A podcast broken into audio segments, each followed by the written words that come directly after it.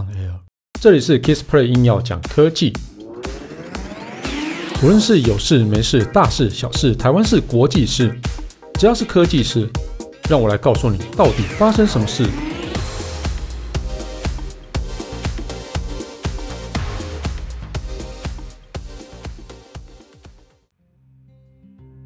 Hello，大家好，我是 Kissplay。今天跟聊跟大家聊的是哦，就是脸书 Facebook 最近把澳洲的媒体放入了黑名单中，到底发生了什么事情哦？那脸书在二月十七号的时候宣布哦，就从当天开始啊，就禁止当地的媒体，就也就是澳洲的媒体啊哦，在平台上发表新闻啊，所以在澳洲的一个用户啊，也没有在平也没有办法在平台上分享或是观看新闻报道这样子哦。这个感觉不晓得冲三小，我也不知道。好了，这个事件的导火线哦，是在于澳洲的政府啊，先前宣布啊，他们正在研议新闻内容价值啊议价法案，他要求脸书啊跟 Google 这些大这种大型的科技公司啊，必须要向第三方媒体支付内容的费用。对，这个政府还蛮对蛮不错的啊，我觉得很好啊。对，没有不好啊，我也希望 Facebook 可以跟我付一些费用给我这样子，然后，对啊，好，他他另外还说哦，或是强制啊，以仲裁制定双方可以接受的一个价格这样子，然后，所以这个法案啊，就是引当然会引起脸书跟 Google 大力反弹啊，那废话，他你要跟我要钱，我怎么可能给你啊？我是 Facebook，我是 Google 哎哦，那我们先来看看为什么澳洲政府要这样做哈。澳洲政府啊，在制定法令的基础啊，是认为 Google 搜寻啊，还有脸书这个平台啊，透过媒体提供的内容啊，受到一些蛮好、蛮多的好处，然后，所以呢，这些平台必须要向媒体啊付出对应的代价。不过，脸书啊、Facebook 啊就是跟 Google 啊，他们就是持的，当然是持的反对意见呐。他们表示啊，媒体出版业者啊，并非得到他们的平台。哦，就是他并不是拿到他们这些发表的内容，那加上媒体啊，可以透过平台的点击啊赚取广告费用，所以这个东西好像不是应该脸书或是 Google 来付给他们啊，就是说哦，应该是媒体付给他们，而不是脸书或是 Google 付给这些媒体业者。哦，所以这样子的啊，所以这样就造成了脸书就宣布啊禁止张贴新闻。这样子，那就是他用这样的方的方式来反弹。那 Google 呢？哦，这个 Google 它的反应其实一开始是跟 Facebook 蛮像的啦，就是要扬言从澳洲撤走那个搜寻的服务。但我觉得，但他没有多久之后就放软身段啊，同意向那个哦 Nine Entertainment 还有 News Corp 哦当地的媒体新闻内容啊去做付费。所以只剩下那个脸书啊，自己一家再去对抗澳洲政府这样子哦。好，那这个其实，呃，我觉得某种程度上啊，澳洲政府其实道出的是媒体出版业者长期以来的心声呐。所以大呃，像是在大概是在那个二零一零年的时候啊，脸书它其实开始在年轻人间发酵，然后那媒体当然也是啊，因为有的新有一个新的一个。哦，平台啊，每个都想搭上这波浪潮的顺风车啦，然后来借此扩大就是网站的一个流量还有读者群啊，所以他们都开始建立自己的粉丝专业。哦，那脸书他思考的是哦，让用户尽可能为待在平台上，但是媒体呢，则是希望哦，那个他发了一个链接上去之后呢，那点了那个链接啊，这个用户就会跑到他的网站上，好，所以这跟媒体的期望就是有点背道而驰啊。所以就一定会有一些摩擦哦。那事实上，脸书其实初期为媒体带来不少一个流量的红利啦。但随着演算法的不透明啊，然后那另外另外一个就是把内容汇入脸书的一个功能就推出了嘛。就是说，它其实也会给那种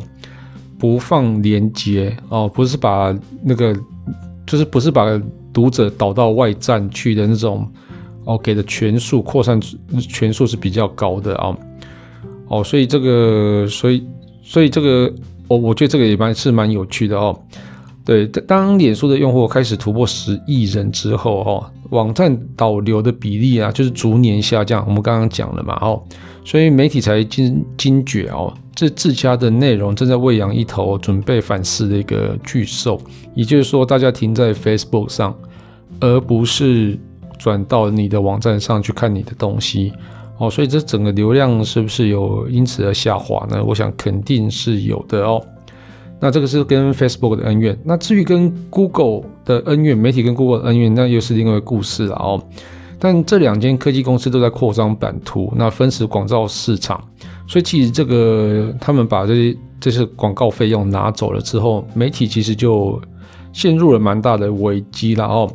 那我觉得是不止澳洲有发生这样的事情啊，我全世界都要发生一样的事情。那欧盟其实它近年也在讨论类似的法案啊，那要求搜寻引擎跟新闻汇整平台啊，应该向内容哦这个来源网站支付费用。对，他们其实都有在讨论这件事情，因为这个美国的这两头巨兽呢，其实真的是侵蚀了不少媒体产业啦，然后也让整个媒体都偏向于叫做。哦，吸引人的内容，而不是一个叫做有价值的内容哦。那这个事情就还蛮值得讨论的。好，那接下来会发生什么事情呢？哦，脸书就是这次公告发表示哦，公司啊，他们就 Facebook 啊，去年啊，就是二零二零年啊，向澳洲媒体啊投注了四点零七亿的澳元啊，并且啊，准备把 Facebook News 的一个服务啊带进澳洲。啊，但是这个这个跟澳洲研议的法案跟公司的利益不符啊，所以他考虑啊，优先考虑把这个投这个东西啊投到其他的国家，也就是他有开始准备反扑了嘛。好，那虽然脸书封锁了澳洲新闻内容啊，但是他表示啊不会限制公部门哦或者是哦 COVID-19 的一个官方消息消息了啊，或许。我觉得，因为脸书采用的机器学习的一个技术封锁新闻内容，那但是那个像是澳洲气象局关于森林野火洪啊，然后那个洪水这种自然灾害的新闻啊，哦，好像也遭受遭到一个屏蔽了。那因为这个东西很难呐、很难区分呐、啊，除非你用网址区分，或是说用什么来区分，但是你要怎么去分辨这个是媒体的内容或新闻报道或是之类的哦？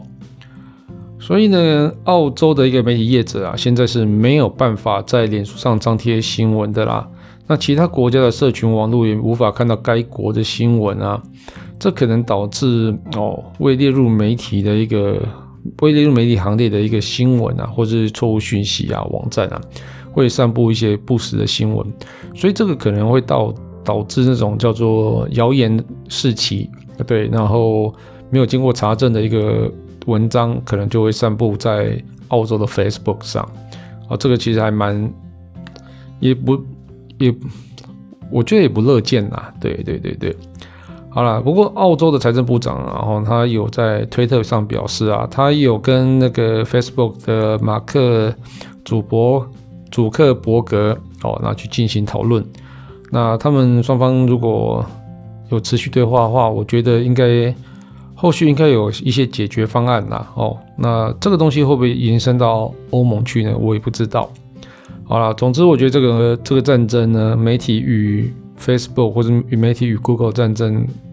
我想应该会延续很久吧。对，好，那我们这期节目就到这边告一段落。然后如果你喜欢我的节目的话，欢迎订阅与分享。如果你是 Apple Podcast 的用户，别忘了在上面帮我留留个言啊，或是打个五颗星啊哦。那如果你有什么问题想要交流的话，也欢迎到 Facebook 粉丝团。对啊，我也在用 Facebook。那 Facebook 粉丝团 Kissplay K I S P L A Y 上面留言给我，谢谢大家，拜拜。